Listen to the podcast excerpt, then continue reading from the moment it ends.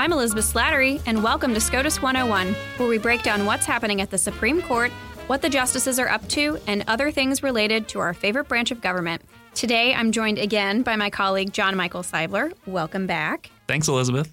This week, we're recapping a few oral arguments, and Elizabeth chats with the infamous John Yoo. Infamous indeed. The Supreme Court is officially back. Before we get into the orders and arguments from this week, here's a brief update on the Kavanaugh confirmation circus.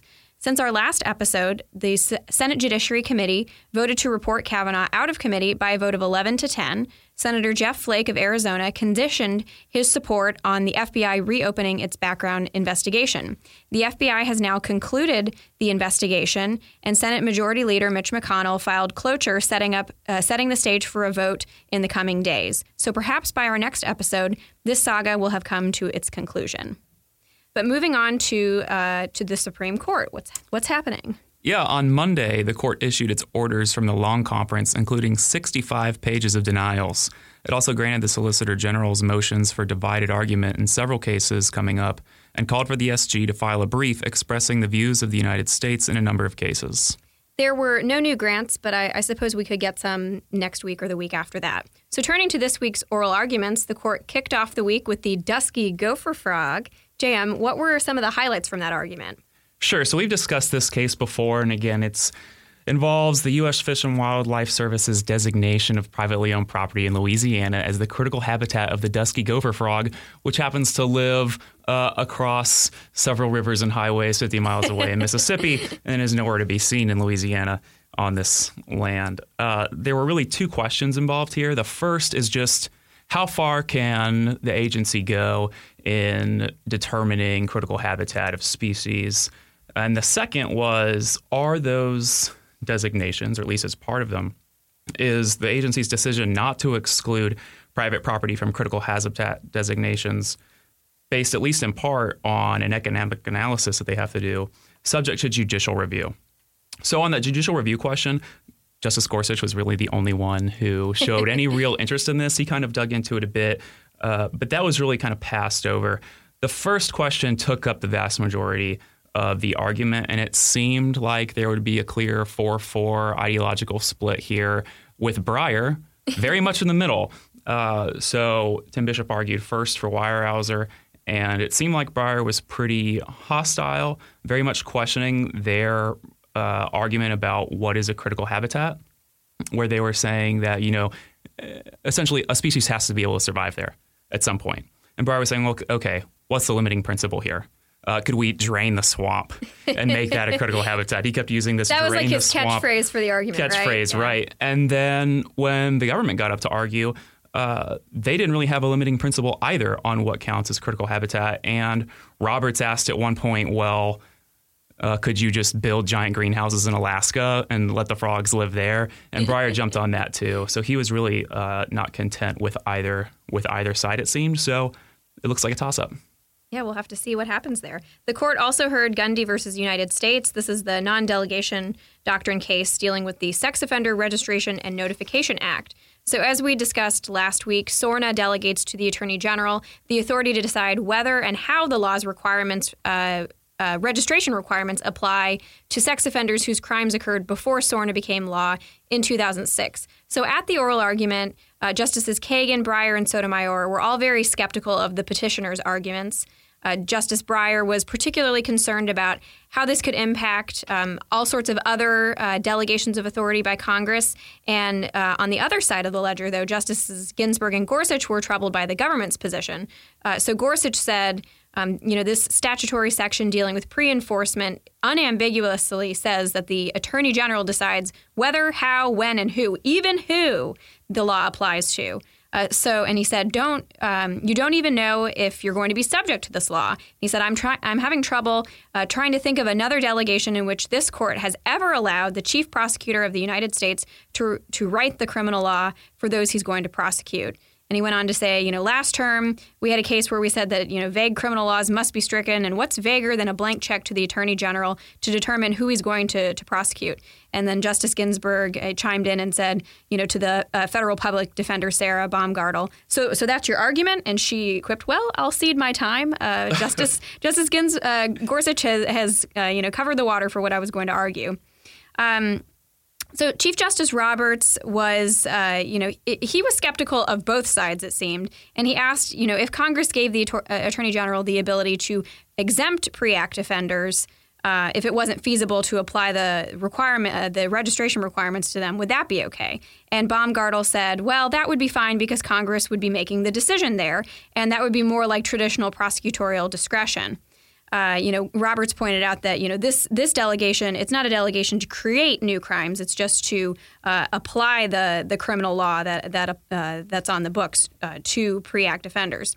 So then Principal De- Deputy Solicitor General Jeff Wall, he got up to the podium arguing for the government, and he said that this delegation is no different from, you know, many others, such as specifying, you know, whether the drug you're holding is lawful, whether the, you know, a bridge has to be taken down, whether you can graze on public lands. And Chief Justice Roberts uh, didn't like the bridge comparison. He jumped in and he said, you know, the executive branch could specify what type of bridge needs to be, you know, what weight. But it's a different thing when the Attorney General says, here's the law that covers bridges, and I get to decide whether it governs at all in a particular area. So Jeff Wall, the Principal Deputy Solicitor General, he wrapped up his argument pointing out that currently eighteen jurisdictions have substantially implemented SORNA, but there are still thirty-two states that aren't there yet. So his concern is that if the court strikes down this provision, more than half the country will become, in his words, a sex offender registration-free zone, uh, and there will no longer be a duty to register um Uh, pre, pre-act offenders. So then uh, Sarah Baumgartel got back up to the podium for her rebuttal, and she said, you know, every state has a registry of its own, and those will continue to exist regardless of what happens with SORNA. She emphasized the special nature of this delegation. It's not licensing. It's not civil rulemaking. This is retroactive application of criminal law penalties that affect uh, individual liberty interest in the most profound way, as she put it. And she said, you know, this is an area where the Constitution specifies that there must be a division between the lawmaker and between the executive. So I think this is, you know, like the Weyerhauser case, this is a, this is one where it, it's it's not looking it's not looking great for the eight-member court. Uh, it, it could end up being, uh, you know, being a tied vote in the end. And so then um, last up, the court also heard Nick versus Township of Scott, Pennsylvania. And this is the case where private property owners in Pennsylvania are being forced to open up their land to the public if township enforcement agents decide that there's a cemetery on the land.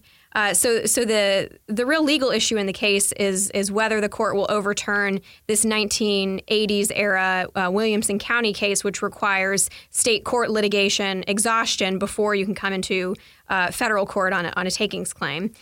And, uh, you know, some of the issues that came up, Justice Kagan said, you know, does a violation occur before the state denies compensation? Because there uh, there's a di- dispute here about whether this is even a taking. So, um, you know, what what do we do about that? And, you know, she says the government hasn't even admitted liability here. Uh, Justice Ro- uh, Chief Justice Roberts seemed concerned about, you know, if they get rid of the state court uh, exhaustion uh, requirement or litigation requirement, that that could potentially be overburdening to the federal district courts. He was very concerned about that. Justice Alito, um, he mentioned, you know, we're, we're talking about a Section nineteen eighty-three claim, uh, you know, where you have a deprivation of civil rights. Uh, and he says, it, it, you know, in, in other contexts with nineteen eighty-three claims, there's no state exhaustion requirement. So why require one in the takings context? Uh, and Justice Justice Breyer, he seemed very concerned about stare decisis, the fact that this was a thirty-plus-year-old decision. And, you know, his catchphrase for this argument was, we should let sleeping dogs lie. And he said that, you know, several times. Um, but he also, at, uh, on the on the same uh, at the same time, he, he didn't seem to like the idea that, um, you know, if a case starts in state court and it's then removed to federal court and then the, the government can move to dismiss the case, that seems unfair to Uh, to property owners. So, you know, uh, this again, this seems like another one where it's it it really uh, could have come down to to one justice, uh, but with with an eight member court, um, it'll be it'll be interesting to see what happens. Uh, yeah, it's kind of interesting that we start the term with a case about land with frogs that aren't there, a case about land with gravestones that aren't there, a statute with an intelligible principle that isn't there. Yeah. Oh, wow, we have a court with a ninth member. That That's not there. there. Yeah. But anyway, I recently spoke with John Yoo. John Yoo is a professor at Berkeley Law and a visiting fellow at the American Enterprise Institute. Welcome to SCOTUS one oh one, John. Thanks, Elizabeth. Thanks for having me. So before we dig into your career, I'd like to talk about your childhood a little bit. You were born in South Korea and you came to this country as a child, and you grew up in Philadelphia. Can you talk a little bit about how your experience as an immigrant has shaped your political views and your views on the law? Well, we, we moved to America because we like beer. No, just kidding. uh, so my family emigrated uh, in the first big wave of immigration after the nineteen sixty-five Immigration Act, like a lot of Asians. Uh, and I would probably say I became conservative because I grew up in the time of Carter and Reagan, and conservatives define themselves, I think, as being in favor of three things: anti-communism, free markets, and traditional morality, I guess you put it, or family values, they say today. And mm-hmm. so I think uh, that's very true of a lot of immigrants. I think when a lot of immigrants come to the United States, no matter where they come from, they tend to be in favor of vigorous American foreign policy and light government regulation and free markets. And they tend to, I think, be relatively conservative on social values. So you've had quite a career, clerking for Justice Thomas, teaching at uh, schools around the world, working in the Senate, serving in the Justice Department during a very difficult period for our country, and uh, most importantly, doing a podcast with Richard Epstein. That's no easy task, just getting him to stop talking. So what has been your favorite position throughout your career? Oh, I always tell the students and uh, people I uh, you know run into who are in their twenties, the best job I ever had was working on the Hill. I loved working in the Senate. It's so much fun because you spend most of your time trying to prevent other people from doing things. There's no more fun in the world than scheming and plotting to try to stop things from just making things not happen. That's great.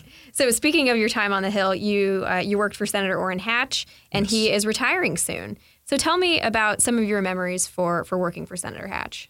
Oh, I, I you know, I couldn't have had a better guy to work for, you know, because I knew Senator Hatch was so nice. Uh, no matter what I did, he would never fire me. But he's a, he was a wonderful guy. You know, the one thing about Senator Hatch, you know, I could tell stories for hours about him, but one thing about him, there, I think a lot of senators uh, are very interested in popularity. I mean, they should be because they have to get reelected. Um, they like to see their good press. There aren't a lot of senators who will, I, th- I think, of who will go to the Met for something, someone, or a principle, and Senator Hatch would. So uh, conservatives, I think, rightly should applaud him for his defense of Robert Bork, mm-hmm. for his uh, defense of Justice Scalia, for getting Justice Thomas confirmed, uh, Rehnquist, Roberts. You run down the list of great conservative justices, uh, you know, the last thirty years, and Senator Hatch was their main defender. Mm-hmm. And I, oftentimes, when it wasn't popular to be Uh, say, a defender of uh, Clarence Thomas or a Scalia or a Rehnquist, but he really stood up for them. There aren't a lot of senators who will go all the way, like I said, go to the Met to defend somebody like he would. Mm-hmm.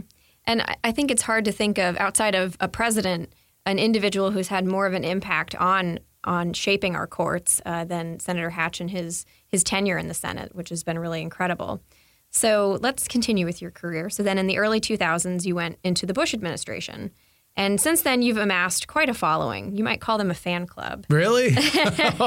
There's oh, even that's... the guy who follows you around sometimes. Oh, that with fan the, club. Uh, oh, you're talking about that? Those people. Yeah, the the, the guy with the uh, the oversized papier-mâché of your head. Um, yeah, I'm worried about him. Yeah? Well, he's got this, like, basically a six-foot-high papier-mâché head of me. You know, and they bring it out one day a year. Uh-huh. So I want to know, what is he doing with it the other three hundred sixty-four days? Like, I think it's, I'm worried that it's like in his bedroom and he's sitting there making sure it's clean and polished and staring working on, yeah, staring at me. I mean, what is a guy who, I mean, who has the time to make that? But then what does he do with it all the time? I mean, it looks pretty good every time he brings it out. I I think it's kind of racist the way he's drawn it. I mean, I find, you know, he, he ought to go, he might, might have to go through sensitivity training if they ever caught him with it on campus. Um, so, uh, so I read an article about a group protesting, you know, your teaching at Berkeley uh, several years ago, and you were quoted in the article, and I, I just loved your response. You said, "Everyone needs a hobby. For denizens of Berkeley, protesting makes a neat distraction from working." So how have you maintained such a positive attitude in, in the face of, you know, people protesting your your ability to work? Also, you got to understand, uh, you know, Berkeley protesters, they tend to be older. Some of them seem to still – they sometimes I think they think they're protesting the Vietnam War. So I'm like – I, I think not, that ended. Yeah, well, you never – not for these people. You know, I, I, I sometimes I think they come out and protest me, uh, you know, if it's activity hour at the Senior Citizen Center and they can get off campus. But I I um I don't know. I, I, I generally have an optimistic outlook on things, as – they said on Saturday Night Live, I'm a half keg is full kind of guy. no, I, I really, I really, um, I, I, I think it's all part of the, you know, wild nature of universities. Mm-hmm. One and two, I, I my, my whole career, you know, since you're going through my career, I was just thinking about it here for a second. I have always tended to be in liberal institutions and surrounded by liberals, and so I'm kind of used to being, you know, surrounded by the misguided and Uh, overeducated. Uh, so I, I tend to like being in those environments. Actually, the weirdest time was when I was working in the Bush administration and sort of everyone agreed on conservative things. I found mm-hmm. it really odd. So I kind of, so I'm kind of used, I guess I'm used to always being surrounded by liberals who disagree with me. So let's talk about the judges that you've clerked for, starting mm-hmm. with uh, Judge Lawrence Silberman at the D C Circuit. Mm-hmm. Tell me what he's like and um, some of your favorite memories from from clerking for him. Well, Judge Silberman is a tough guy. Um, he's like uh, all these other, uh, I call them Nixon retreads, like Dick Cheney, Rumsfeld. You know, all these guys come from this pivotal time in our history during uh, Watergate, just before, just after. And so they're very uh, attuned and sensitive to uh, the balance of powers between the branches. You know, Silberman's great opinion was the lower court opinion in Morrison versus Olson. Mm-hmm. Uh, he had uh, struck down the independent counsel law, which I think in the end was quite prophetic for the, the reasons they gave. Uh, so th- clerking for Judge Silberman, uh, one, made me very tuned to the separation of powers. And then number two, he was an ambassador and very interested in foreign policy. And I'm very interested in foreign policy. So I like to think that my um, academic career – Uh, really has gone in the direction it has, war powers, treaties, mm-hmm. and so on, because of clerking for uh, Judge Silberman. Do you have any funny stories about working for him? Oh, I have too many. So anything you can share. ah, so what people may not know, so Judge Silberman has a affinity for strange animal parts, and especially eating them. So he actually believes me not to be fully Korean, because I took him to a Korean restaurant and they had these things on your menu, even I don't eat. So he actually uh, ordered grilled cow heart to eat. Yeah. Oh, goodness. Gross, right? So, you know, and he and I was like, Judge, the reason my family left Korea is so we wouldn't have to eat that crap anymore. He loved that stuff. Yeah. He loves, he's, he, cause you know what? Cause he was a young lawyer in Hawaii. Uh-huh. So in Hawaii, they eat raw fish, they eat raw sea urchin, sea cucumber, they eat anything they can lay hands on in Hawaii, they will eat raw. So he loves that stuff. So that's my funny story, is taking Judge Silberman around to the exotic eateries of Washington, D C So he has sort of an Anthony Bourdain taste in uh, in in food. I guess so. Yeah. I mean, I, yeah. So I. I, I uh, yeah, what's one of my goals in life was to try to find something that Mikey won't eat, but I couldn't find. Haven't anything. Found anything yet? No.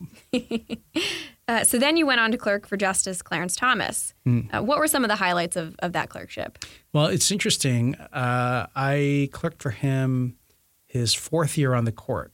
So the great part about clerking for Justice Thomas is uh, at that time was that he was still confronting issues for the first time, still thinking out his judicial philosophy. So it was a great honor to be there with him when he was doing that. And the second thing is about the way he runs his chambers is he likes to decide cases by sitting down with his clerks and arguing the cases out. And so he uh, I tended to be the person who always would say, well, the framers must have thought this or the framers must have thought that. And so eventually he sort of made up this joke, I think. I think it was a joke that I had some kind of secret wig that I was going to put on to commune with the framers right before every time we would talk about every case, because he thought I was just, you know, so wedded to tr- – not only just wedded to it, but also that I knew what the framers actually did think about every question. That was wonderful. It was wonderful. I couldn't have been more fortunate to clerk for two people who uh, – not only just nice. I mean, everyone says their judge is nice. Do you ever on the program says, my judge was so mean, I hated working for them? No, they. Everyone says yet. Their judge is nice. Yeah. Uh, but I actually uh, liked that they were both challenging intellectually. Not I, nice or not, I could care less actually, but they were both uh, intellectually challenging judges to work for. So I really feel fortunate that I had that, both experiences. Mm-hmm. Do you have a favorite Clarence Thomas? Oh, also, opinion? yeah, driving around the, with the – so the justice has this R V. Mm-hmm. Right? He has this um, – It's the size of a bus. It's like a, it's like an eighteen-wheeler, and he mm-hmm. drives around the country sort of unannounced. So uh, I was fortunate enough once to be on the bus with him. And so I learned all these things about R V culture that uh, I really wish I didn't know.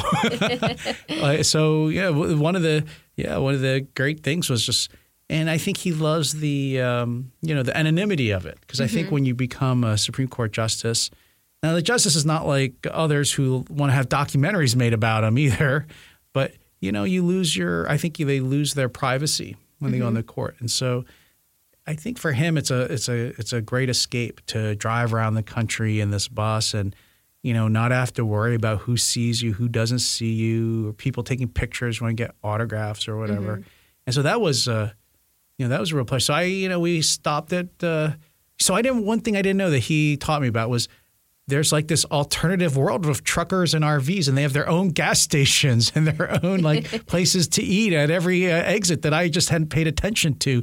And they're way better than what normal people get. It's like the gas is cheaper, the food's better. So now I always stop at these places, yeah. these truck stops, rather than the, you know, the ones that everyone else pulls over at on the interstate.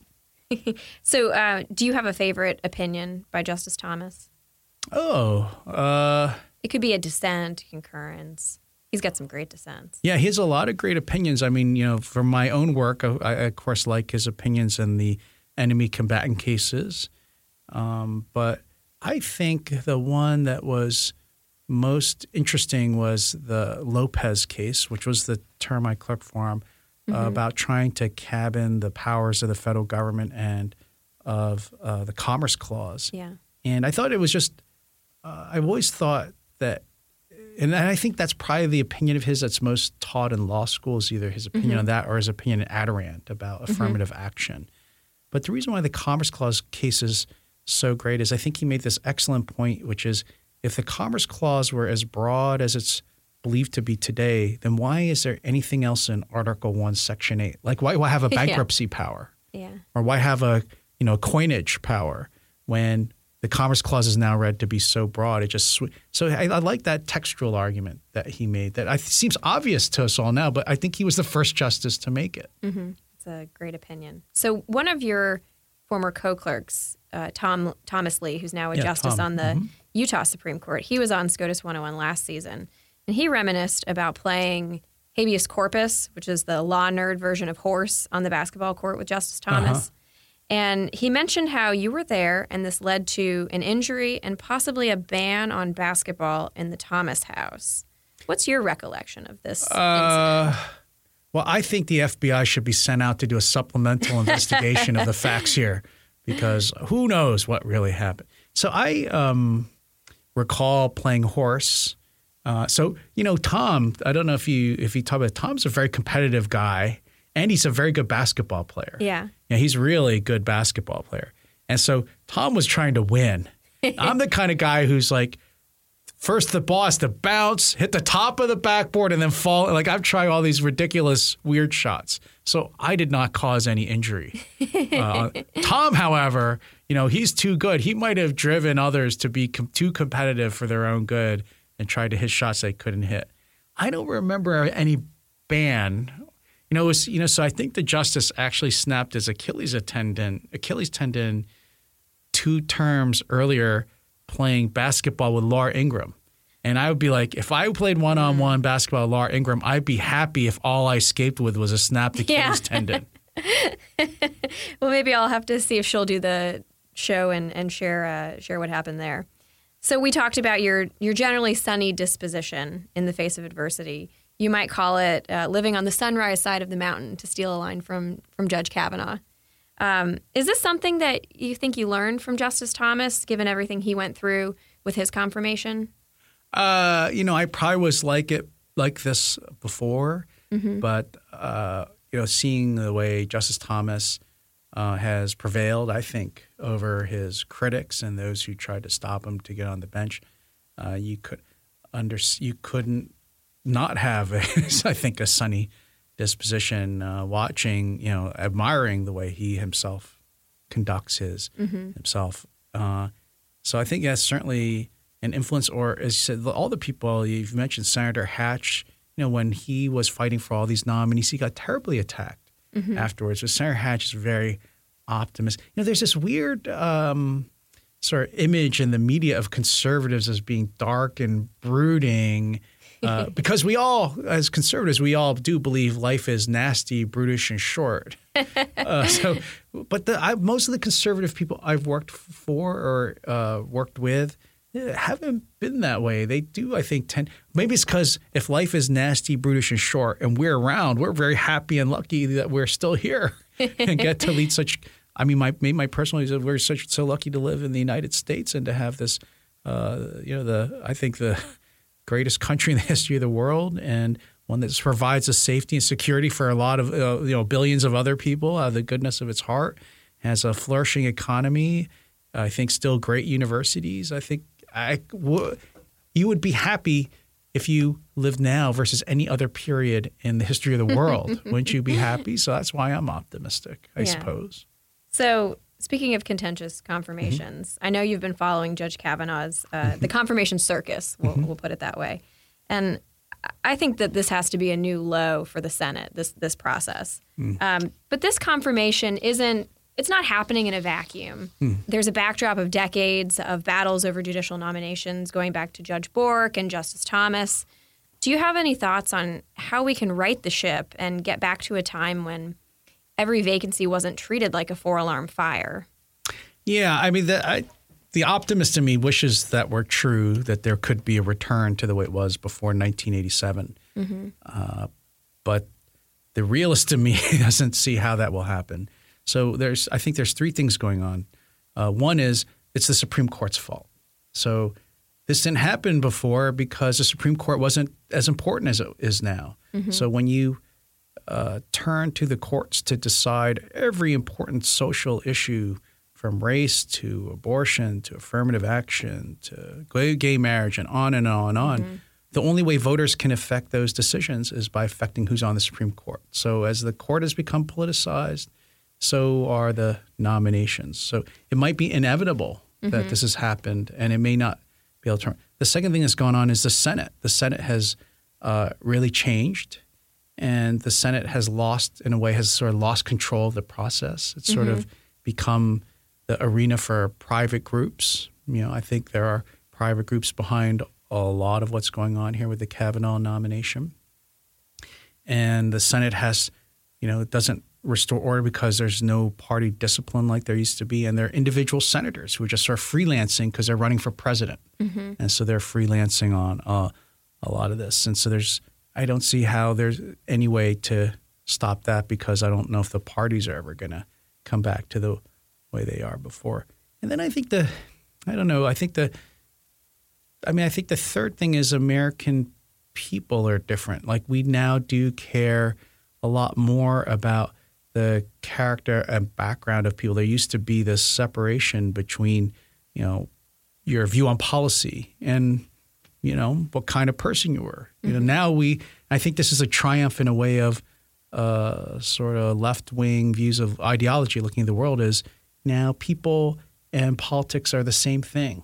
You know, so if you oppose a certain set of ideas, now people try to destroy the person, mm-hmm. the messenger. And I think that's, That's always been present in politics, but now I think it's really come to the fore. And I don't see how we turn uh, turn back from that. On the other hand, let me just say, people, you know, politics have gone through times like this before, and sometimes they've changed uh, mm-hmm. back to, I think, a more responsible, uh, sort of responsible code of conduct. But right now, unless both sides uh, agree to stop, and the only way that's going to happen, I'm afraid, is if Republicans deter the Democrats from doing this ever again by doing the same thing. I don't see why anybody would stop this, what you might call, race to the bottom. Yeah, and I, I certainly hope Republicans wouldn't wouldn't treat a, a future Democratic nominee oh, to the court the way that Kavanaugh's No, I think treated. That's the only way you will ever get them to stop doing this, I'm afraid. Yeah. Well, on that cheery note, one final question, something we ask all the guests at SCOTUS one oh one. If you could have a conversation with any Supreme Court justice, living or dead, who would you pick and what would you talk about? And you and the answer can't be John Marshall. Other than Marshall, John Marshall, too many people have said that. Unless you feel like everyone, you have a unique response about John Marshall. No, everybody says John Marshall. So any any justice, not just a chief justice. So I that's I I mean, don't a lot of people say uh, Holmes? I would think. You know, that's not not one that we hear a lot. Oh, really? Yeah. I would really find it interesting to talk to Oliver Wendell Holmes. Mm-hmm. Um, Not just because of his uh, famous opinions that everyone in law school thinks are like his dissent in Lochner or his first – but, you know, he's a lot of weird opinions too that would be really interesting. But I just think in terms of uh, – I, I, I don't want – I wouldn't uh, – here's, so here's where I would be different. I wouldn't want to sit there and talk to any of these justices about their decisions on the court. I find mm-hmm. that would be boring. You know, that way, I mean, you already know what they think. They wrote it out. So I think what would be interesting is people who had an interesting life. And Oliver Wendell Holmes, right, you know, wounded in the Civil War mm-hmm. and uh, serves so long that I think this is right, that Alger Hiss was his law clerk at the very end of his life. Yeah. Think about that lifespan and what he saw, witnessed. Uh, I would find it very interesting. And also, I think in many ways he was a great thinker in his own right and a great American, and a great example of America. I think that would be really interesting to talk to Oliver Wendell Holmes, as long as we don't have to talk about any of his opinions. Yeah. That's great. Well, we'll wrap up with a round of Supreme Trivia. Ah. Clarence Thomas edition. Bring it on. Are you ready? To quote someone I once worked for. So uh, our wonderful interns from the, the Legal Center here at Heritage helped me come up with these. And most of the questions are based on this, uh, this silly book that I found called Secret Lives of the Supreme Court, What Your Teachers Never Told You About America's Legendary Justices. Let me see this thing. Which is... Uh, Who's the author? No one takes credit for this. No, yeah. There's an author. Interesting. Yeah. Wow. Yeah. Drugs, adultery, bribery, homosexuality, corruption, and the Supreme Court. Yeah. That's what it says yep. in the subtitle. How could you not buy that book? I just hope it has photos. not not too many. Hmm. Okay, first question. Which N B A star did Justice Thomas invite to play See, on that, the highest court in the land? Can I say that your interns totally miss us up? Because who do you think is the clerk who took said N B A player up to the court? It was me. I was the one actually who took him on the tour of the court. It's Charles Barkley. That's right. Now, can I? This is another Thomas story. So Char, I'm from Philadelphia. Uh-huh. Charles Barkley is a seventy-sixer. So when I heard he was coming to the court, I was like, Justice, please, please let me take him on a tour of the court. Please, please, please, please.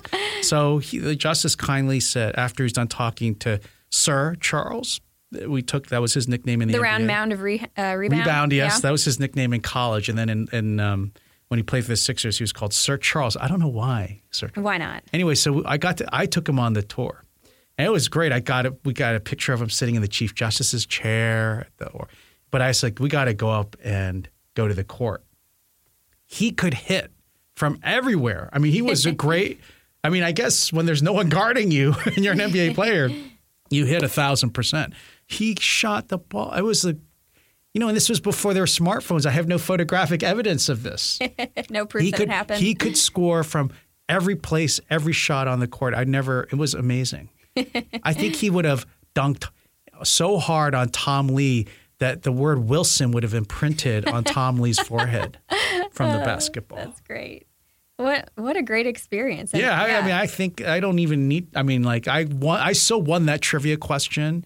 Like, I should get five you should trivia get extra questions. Yes, bonus, yeah, five extra points. Credits for that. All right, next question. Justice Thomas has famously criticized his alma mater, Yale Law School. Can you describe any of the Yale memorabilia that he's had in his chambers over the years? I mean, this is like, this is not trivia. I mean, it's like, I know. So he used to have a bumper sticker uh-huh. in his office that said, "Save America, close Yale Law School." See, your interns probably don't even know that. So well, that so what we have is that it said, "Save America, bomb Yale Law School." Oh, no, no. It says close Yale Law Close School. Yale, okay. Yeah, because he gave me one. I still I still have it in my office. That's great. He also had a— But after the Kavanaugh thing, I hear rumors that Yale is just going to self-close. Yeah, it might. Actually, I think the students have demanded to close Yale Law School. I hope they— Sent, I hope they uh, get a refund on all their tuition dollars. So apparently he, he's also had a Yale Sucks bumper sticker in his chambers at some point. Uh, and then, of course, um, he had his his diploma. I'm not sure if this was in his chambers or not, but it had the fifteen cent sticker on it for, for some time. No, I don't think the diploma's in his office, but I have seen it with the sticker. Yeah. Yeah, but that didn't, I don't think that made it into the chambers. Okay, next question. So I'm beating the interns here. You're you're doing both great. Times. My answer was better than the intern answer. According to financial disclosure forms, what gift did Justice Thomas receive from Rush Limbaugh? Oh, and I don't know when this was, but well, I think he performed Rush Limbaugh's wedding. Really? Yeah. So, uh, what gift did he receive from Rush Limbaugh? That's a tough one. I have no idea. Uh, so apparently one hundred dollars worth of cigars. I was going to say cigars. Yeah, good, a good Damn. a good guess. Uh, yeah, but it was just be a guess. Some other things from uh, financial disclosure forms. He's also received one thousand three hundred dollars in Western attire, including a rawhide coat and a silver belt buckle. Oh, God. A Daytona five hundred commemorative jacket. Ah, yeah. And one thousand two hundred dollars worth of ties from an Omaha businessman. Uh, but something tells me it's not Warren Buffett. Or they're probably twelve hundred one dollar ties that the justice probably likes wearing. Okay, next question. And this might be apocryphal. Uh, maybe you know the, the answer here. Where was Justice Thomas when he learned he had been confirmed to the Supreme Court? Well, according to his autobiography, I think he was taking a bath. And he said, whoop-de-damn-do, or something like that. That's so right. So he was in his house. That's right. He was in the tub, and Jenny reported the news. His wife, Jenny, reported the news to him, and he said, whoop-de-damn-do. I think actually that's a – I don't think that's apocryphal. I think that's a true story. It yeah. it's It yeah. sounded like it might not be uh, yeah. entirely true, but – Oh, no, no. I if, it's, totally if it's in the memoir. Yeah, um, it's, in, it's actually in his – I remember reading that in his book. Yeah.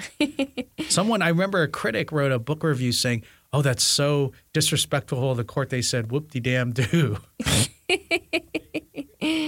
Oh, geez. Uh, okay, final question. Mm-hmm. Justice Thomas is known for his silence on the bench. Uh, why doesn't he typically ask questions during oral argument? Uh, so he's given a number of reasons uh, for this. Um, but I think now the, the reason that he gave most recently in a public forum was that he feels that oral argument has become so dominated by people who are uh, almost showing off that the counsel have almost no opportunity to make their own argument. And so the justice feels like the counsel have to, right, give him, give him, give them a chance. Now, the other thing I would say is I think the justice prepares for oral argument so much and has gone through so many rounds of discussion with clerks and others, other justices, that uh, I don't he I don't find a lot of the questions people ask during our oral argument ones that he hasn't already thought of and figured out the answer for himself. Mm-hmm. Um, yeah, I have seen different accounts of why he says uh, he wants to hear what the advocates have to say over the years. Uh, but in a speech at Hillsdale College in two thousand seven, um, here's what he had to say. He said, "My colleagues should shut up. Suppose you're uh, undergoing something very ser- serious like surgery, and the doctors started a practice of conducting seminars while in the operating room, debating each other about certain procedures and whether or not this procedure is this way or that way. You really didn't go in there to debate about gallbladder surgery. You actually went in to have a procedure done. We're judges, and this is the last court in a long line in our system. We're there to decide cases, not to engage in seminar discussions.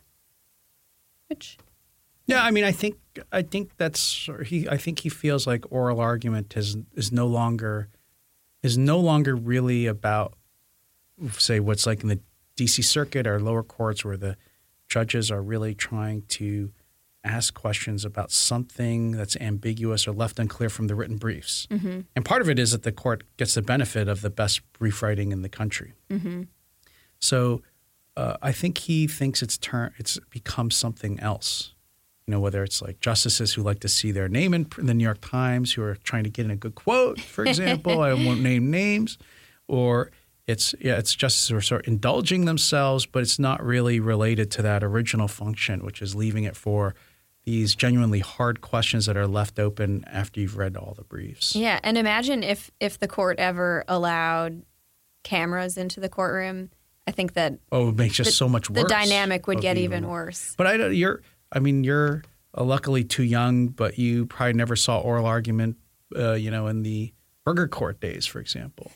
So in the burger court days, nobody asked questions. If you go back and look, look at transcripts, you know, with these great justices, you know, mm-hmm. of the left, like Brennan or Marshall. Brennan Marshall, they barely ever asked questions. Nobody made a big – I I remember going to see an argument where the counsel would talk for like ten minutes straight. No one would interrupt them.